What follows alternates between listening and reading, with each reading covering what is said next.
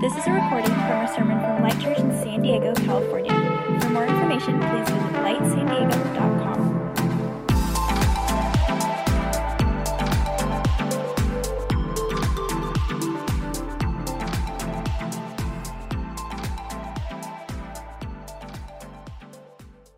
going to continue our series in Ephesians, Ephesians chapter 1. We're going to be ending chapter 1. Man, I could I, I didn't realize getting into this study of this letter how much is in it. I could spend years on it, but I know you probably don't want to. So, we're going to keep moving along.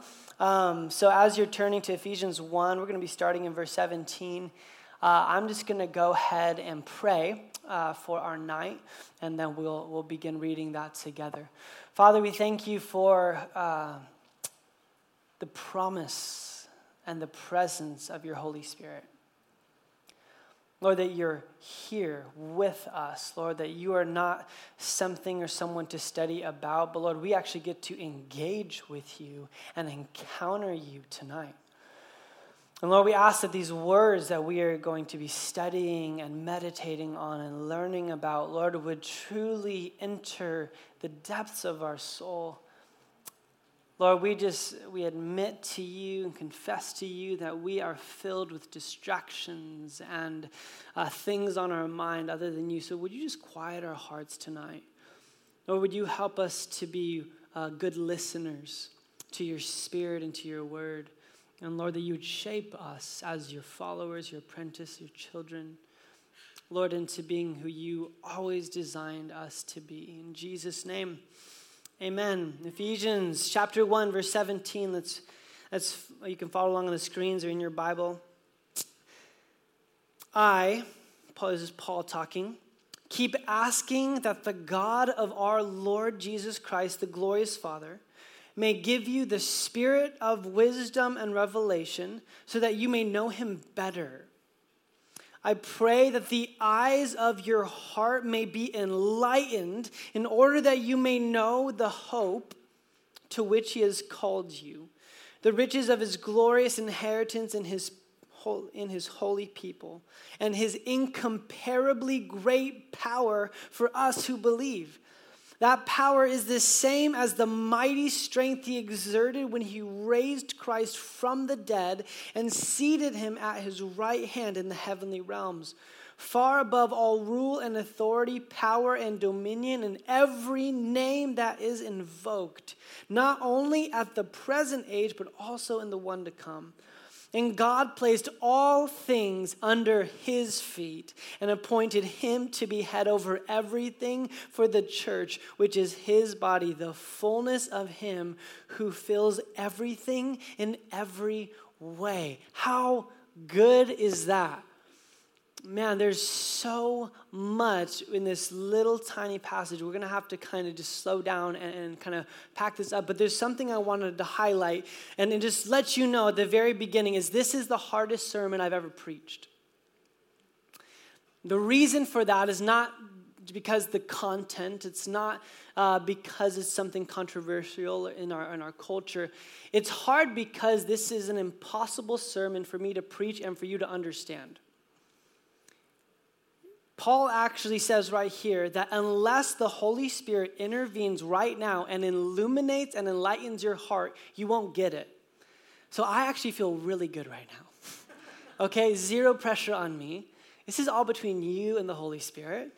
So um, I, I, love as I was studying this. I, I, I don't I didn't really catch this till later on in the week. As I was studying this and studying this, and like I normally do, spending all day Wednesday just reading different things and listening and praying. And I was struggling trying to figure out how to communicate just how brilliant and profound this is until I realized that Paul had the exact same problem. He says here in verse 18, I pray that the eyes of your heart may be enlightened in order that you may know the hope to which he has called you. Meaning, listen, everything I just talked about, remember that big run on sentence we talked about last week? We talked about how he's chosen you and he's adopted you and he's promised grace and peace over his people and all these blessings. The things we're going to be talking about tonight about his power and his inheritance and the church. All of these things are just so incredibly heavy and beautiful and profound that according to Paul, as he's writing this church that he loved so much that he planted 10 years earlier, he just says, if you don't have the Holy Spirit illuminate this and reveal this to you, you won't get it. Which is why we invited the Holy Spirit here in a new way during worship. It's why we prayed before I even read this passage, right? We, because God actually has to do some work tonight for us to comprehend what's happening here because it's that rich. So, um, Tuesday, uh, I turned 33 years old. Um, I realized Jesus also was 33 at the height of his ministry. No pressure for me. But um, I'm going to see if I can just follow in his shoes. Uh, maybe in a more metaphorical way, but who knows. Um, but on, on Tuesday night, we, uh, uh, Jen's like, what do you want to do for your birthday? And, and so I'm like, I want to do like a sunset surf, right? And so I um, texted my, my, uh, my open table that meets on Saturday mornings, and, and, we read the word and we surf. And I'm like, hey guys, come and surf with me. Invited some friends, specifically some friends who don't surf. I'm like, hey, come and surf with me. It's my birthday. They're like, I don't surf. I'm like, it's my birthday. Come because you love me. And they're like, uh, I'm like, exactly, yeah, come. So they came. So there's a couple guys that showed up to surf who just don't surf and have told me they don't like surfing. And let me just describe this scene to you, my friends. We're out there and it's warm bath temperature water. It's clear, you can see clear down to the floor. The sun is setting. There's a slight ocean breeze just hitting your face. I'm amongst incredible friends, and we're laughing and talking. We're gliding along this wave that is propelling us forward. And it is as close to heaven as you can get here on earth. And, and as we get out of the water, I look at one of my friends who has told me I don't like surfing, and I'm like, what do you think about that? He was like, You got me. and there's like this moment of like, Yes, I felt like a surfing evangelist. Like, I just, all I want is for people to experience how good it is. And there's so many people who don't like it or they're afraid of sharks or something dumb like that. Um, poor Bethany Hamilton. Just, um, anyways, not totally. But there's something inside of me that, and I try not to talk about surfing too much here because I know it's not everyone's thing. But there's something inside of me as someone, I'm not even great, but I just enjoy being in the water, that I find myself talking to people, and this is, this is my language. I wish you could get it. I wish you could just understand. I wish you could experience just that, that feeling of flying. It's the closest thing you can have to flying on this side of heaven, right? And it's just this amazing, euphoric experience where you're humbled by the enormity of the water that you're in and you're aware of God's presence. And I describe it, and I'm looking at these people, these glazed looks on their faces, just like, I don't get it. And I imagine that Paul who's someone who spent his entire life, entire career trying to kill Christians, encounter the power and the love of Jesus in such a radical way that he is now turned his life upside down. He's writing this church and he's just like, I wish you could get this. Uh, there's this hope that happens when your life is attached to Jesus. There's this hope that is alive that I wish you could just get it, but I can't talk about it enough. I can't describe it eloquently enough. I can't paint a picture well enough for you to get it. You have to experience it. My friends, there are some of us sitting in this room tonight who have heard about this hope and have never experienced the incredible nature of it. And we're going to walk through these verses and we're going to describe and we're going to study how Paul describes this hope, but I'm going to just remind us what he reminds us. It's, it has to be an act of God to reveal how good this hope is because there's no way we could understand it apart from his help. But let's take a look. And as we're doing this, my own, your only job, your job tonight, is to be a good listener. And not a good listener like you're taking notes, like you're listening to not what Benji's saying, what the Holy Spirit is speaking to you. Let him reveal himself to you in these texts. Does that sound good? So, three things we're going to look tonight that Paul covers here. Number one, he talks about hope being connected to inheritance. Number two, he talks about hope being connected to power, the, the power of Christ. And the third thing he talks about at the end of Ephesians chapter 1 is that hope is connected to the church. And so let's kind of go through these here. Um, and, and, before we dive into the, the first one of how hope is connected to the inheritance, I, I want to just kind of paint a little bit of a, of a historical background here of what's happening and so, if, if you can, I want to take you back about 10 years earlier when Paul wrote this letter, when he planted the church in Ephesus, because I think it'll give us uh, kind of an understanding a little bit more of the kinds of people and the kind of world that was existing at this time. And so, if you have a Bible, flip back a few.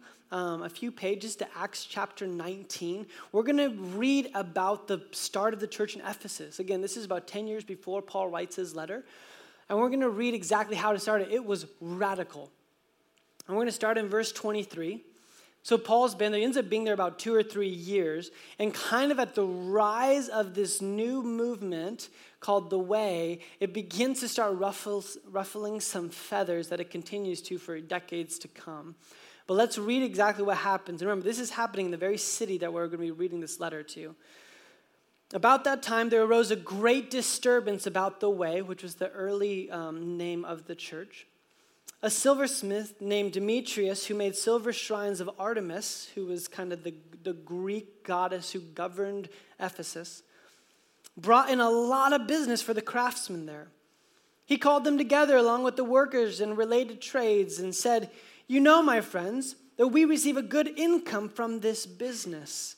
And you see here how this fellow Paul has conceived and led astray large numbers of people here in Ephesus and in, practica, in practically the whole province of Asia.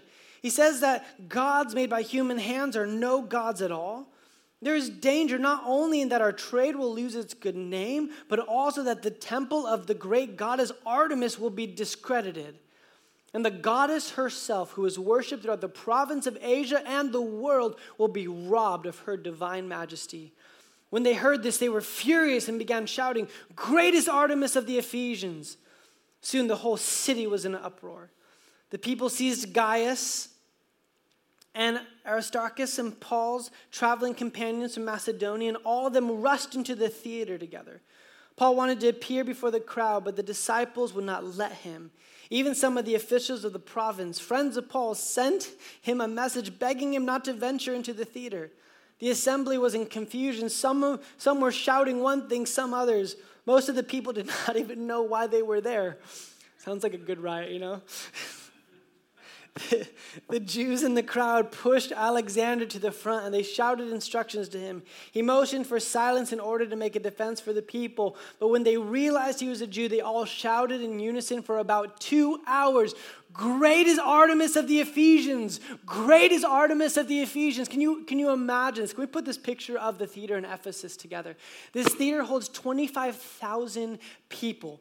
Imagine this. For hours in unison, a city is shouting over every single person Great is Artemis of the Ephesians. The gospel was so provocative and so powerful in that day. It was converting so many hearts and so many followers of Jesus that it actually began to rob the economic stability of that state that came through this goddess called Artemis. And so I want to, for a minute, uh, ask the question who's Artemis and why was this so central to the city of Ephesus? And what does it have to do with what we're about to read tonight?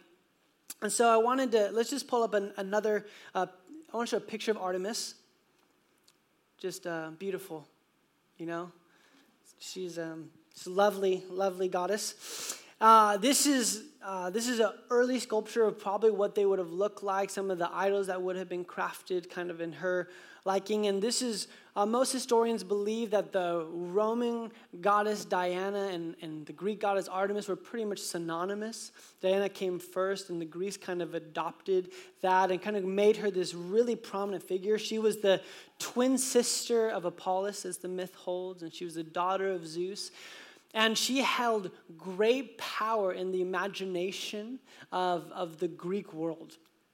And her um, and her dwelling, her temple, was in Ephesus. A matter of fact, she was um, what really made that city thrive. She was the goddess of the hunt. And so, uh, in a lot of her sculptures and a lot of her describing, she had uh, flaming arrows that she would be shooting at animals. And so, which is, draws up an interesting imagery later on in Ephesians chapter 6 when Paul says that the shield of faith extinguishes the fiery darts of the enemy. The fiery darts were part of that culture, it's what Artemis would shoot. Um, and later on, those kind of, and you can kind of see kind of the, those bubbles around her chest were either meant breasts or eggs or something. She was the goddess of fertility. So if you wanted to have children, you wanted to have blessed children, you would pray and worship Artemis. Um, and probably most important for the Ephesians is she was the protector of that city. She was the reason. Uh, uh Ephesus uh, next to Rome, was the most affluent city in the ancient world. And all of that pointed back, for again, for kind of the, the Greek pagan city, back to Artemis. She was the reason why they were flourishing.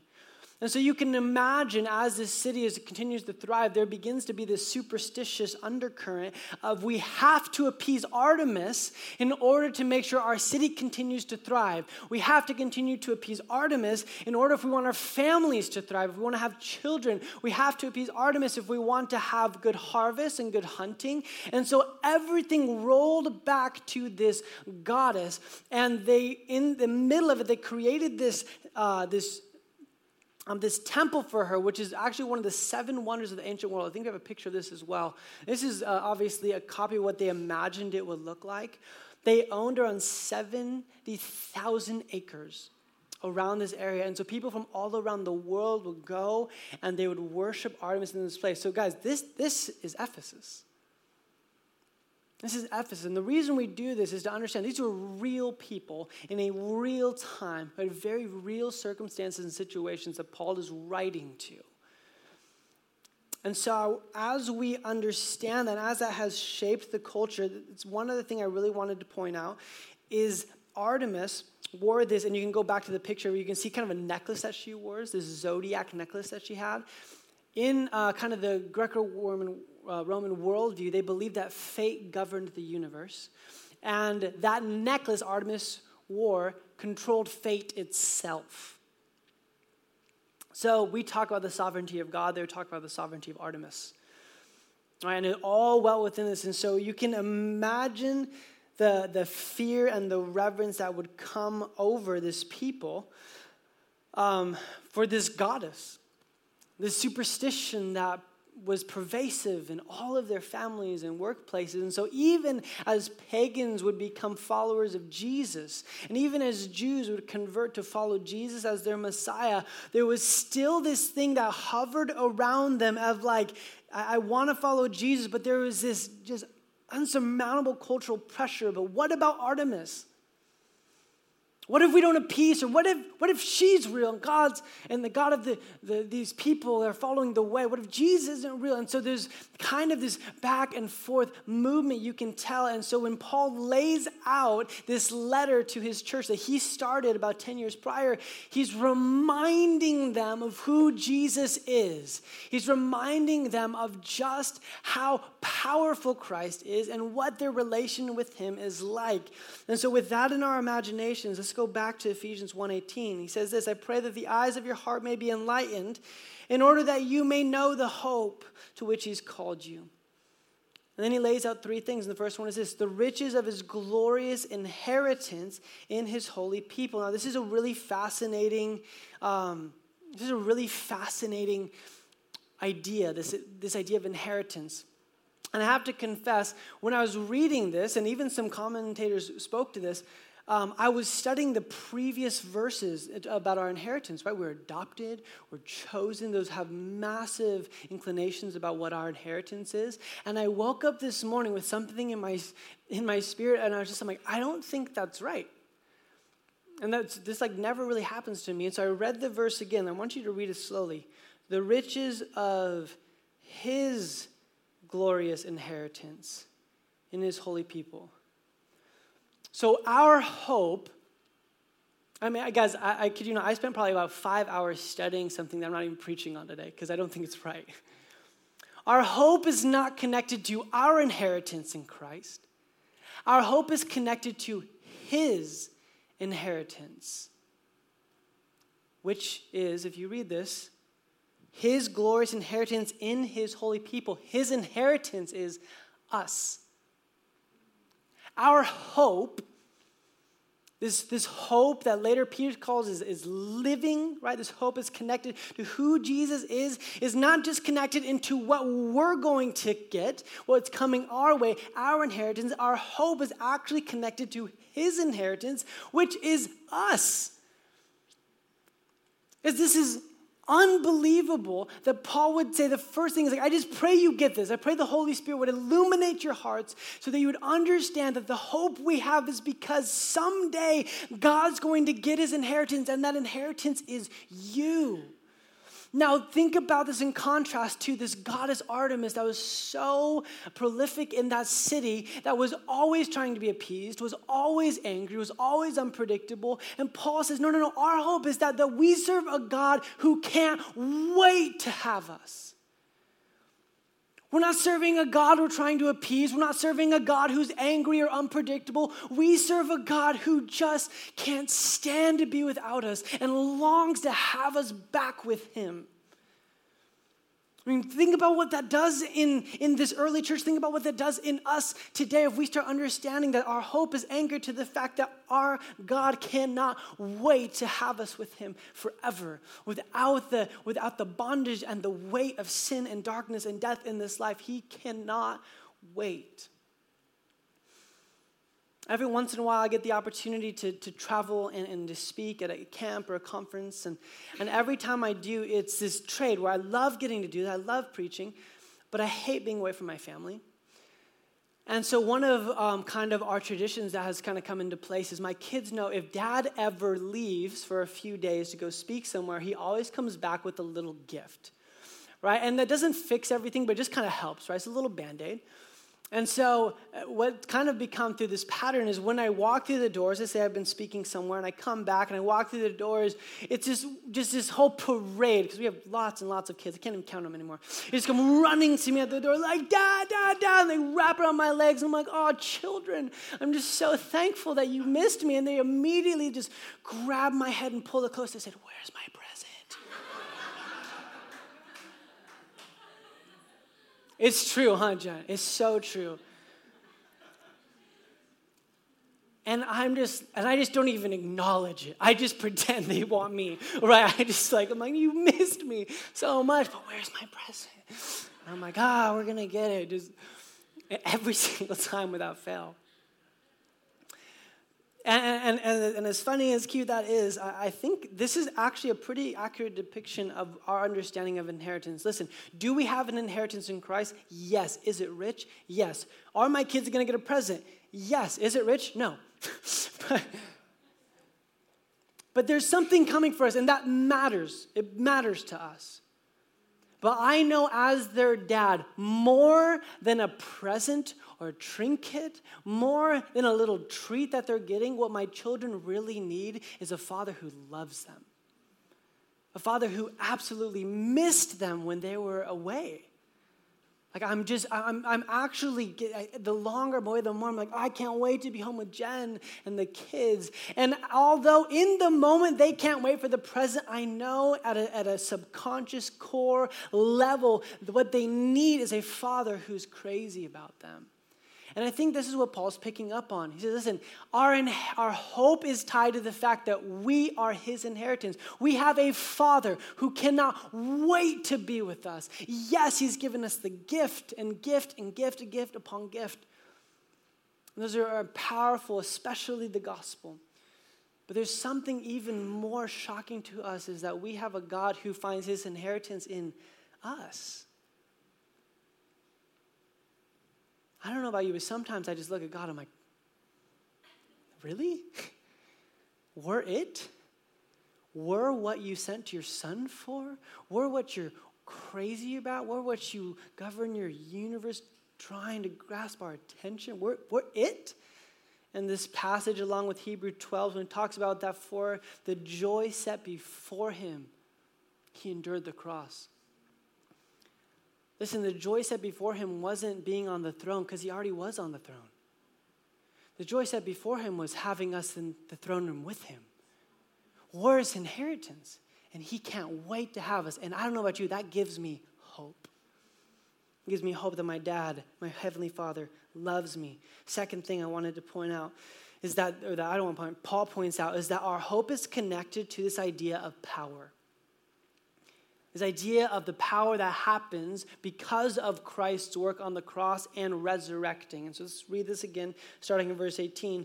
I pray that the eyes of your heart may be enlightened in order that you may know the hope to which he's called you, the riches of his glorious inheritance in his holy people, and, verse 19, his incomparably, right, great power for us who believe. That power is the same as the mighty strength he exerted when he raised Christ from the dead and seated him at the right hand in the heavenly realms, far above all rule and authority, power and dominion, and every name that is invoked, not only in the present age, but also the one to come. Guys, this is, this is huge. Think about you sitting in a little tiny, dusty, dim lidded house church with 20 other people, and you don't know if you're going to lose your life because you've confessed Jesus Christ as Lord. And Paul writes this letter that is circulated all around Asia Minor and, and, and, it's being passed and passed, and you're reading it out loud and you're being reminded. Says, don't you forget, don't you forget whose power you have. You may feel powerless. You may feel like the world around you, the world of Artemis, the world of false goddesses and demonic activity, you may feel like that is so heavy and prevalent and powerful. But do not forget who you are serving. It says, His incomparable great power for us to believe. I love this. If you skip down to verse 21, he reminds them far above every rule and authority, power and dominion, and every name that is invoked, not only in the present age, but also in the one to come. I mean, how huge is this? He doesn't mention Artemis explicitly, but we know again in Acts 19 that they do, that they do, that this is a big deal in that city.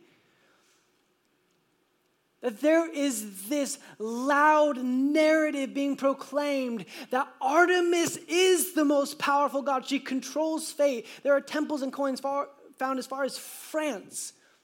How her fame spread. And Paul reminds us no, no, no, no. The Jesus that you serve the Jesus you serve is seated right now above every single power, every single authority, every single realm. There is no name in heaven or on earth that is more powerful than his. And that power of that God, of Jesus that was raised from the dead, is for you. I mean, I don't know about you, but that would give me hope that would give me hope. But it doesn't give me hope if it's just something I learned. It gives me hope if it's real. If it's something I've experienced, the power of God is something within me that no matter what comes at me, no matter what lie I've been fighting, no matter what sickness I've been battling, no matter what hopelessness I've been attacking me, there's something deeper, more rooted inside of me called the resurrection power of Jesus that will not let me go. And it moves me forward.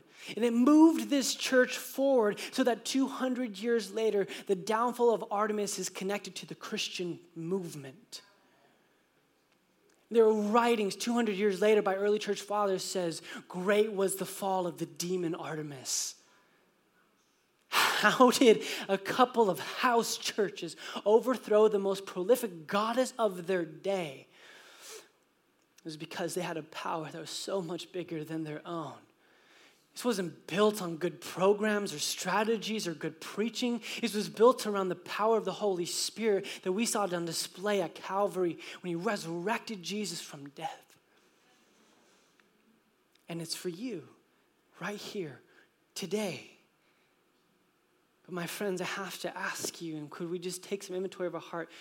Is that something you agree with theologically, or is that something that is burning inside of you as a conviction every single day of your life? Christians are a lot of things. There are a lot of things to the world, there are a lot of things to each other. But according to Paul and according to this letter, maybe one of the first things that should be said about the church, along things like our love, long things about our care for orphans and widows should be this idea of power.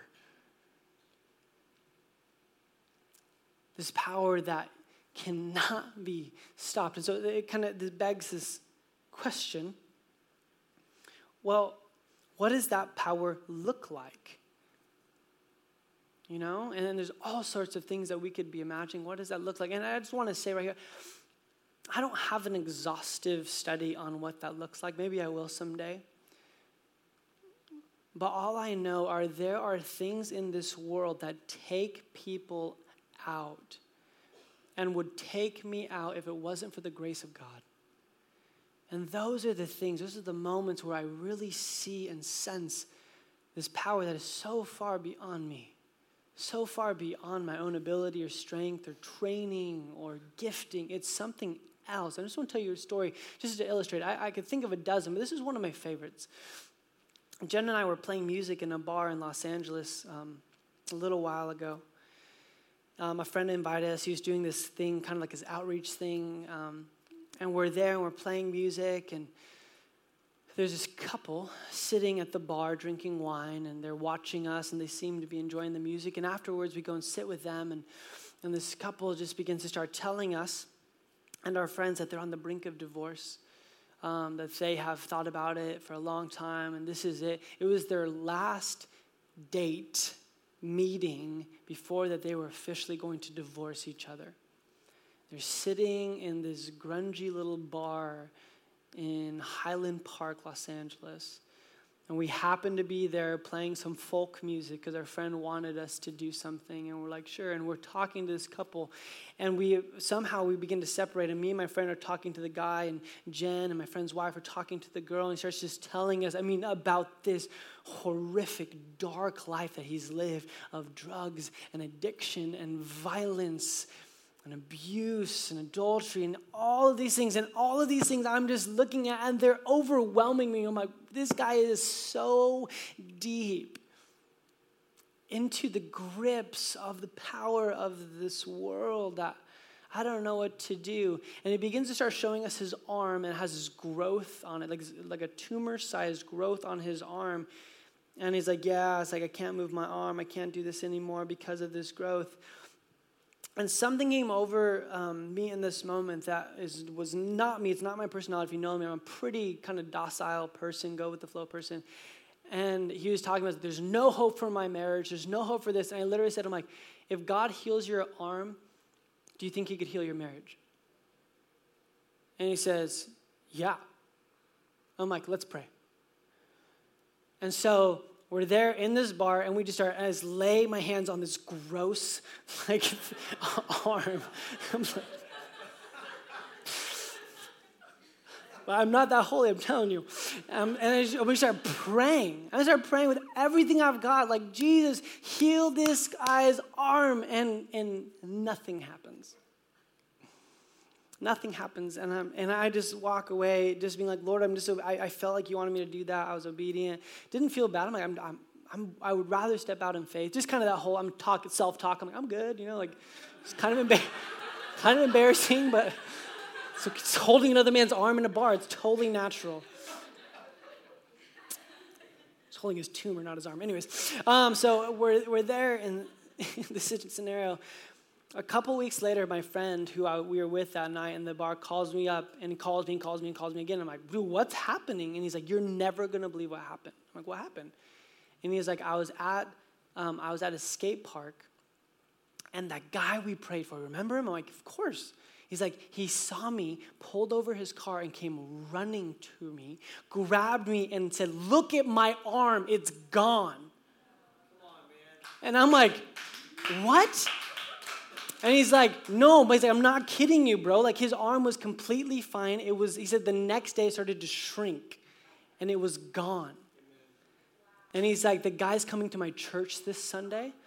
He says they, him and his wife have, all, have started an, a Narcotics Anonymous class together and things like this. I mean, it's unbelievable moment. And, and, all I can think about there is this, there's this, there's this moment where I just looked at that. I'm like, man, this guy's got a lot of darkness in his life, but there's something, there's something about Jesus that is bigger than it. It's bigger than it. I have to believe that as a follower of Jesus.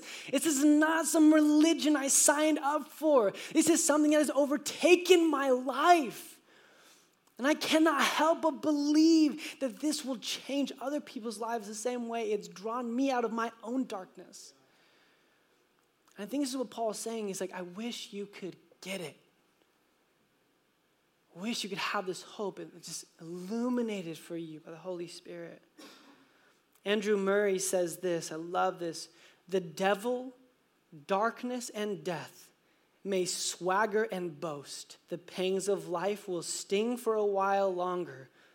But don't worry. The forces of evil are breathing their last. Oh, I love that. Let's read again. The forces of evil are breathing their last. Not to worry, he is risen. That is for every one of us, not for the preacher,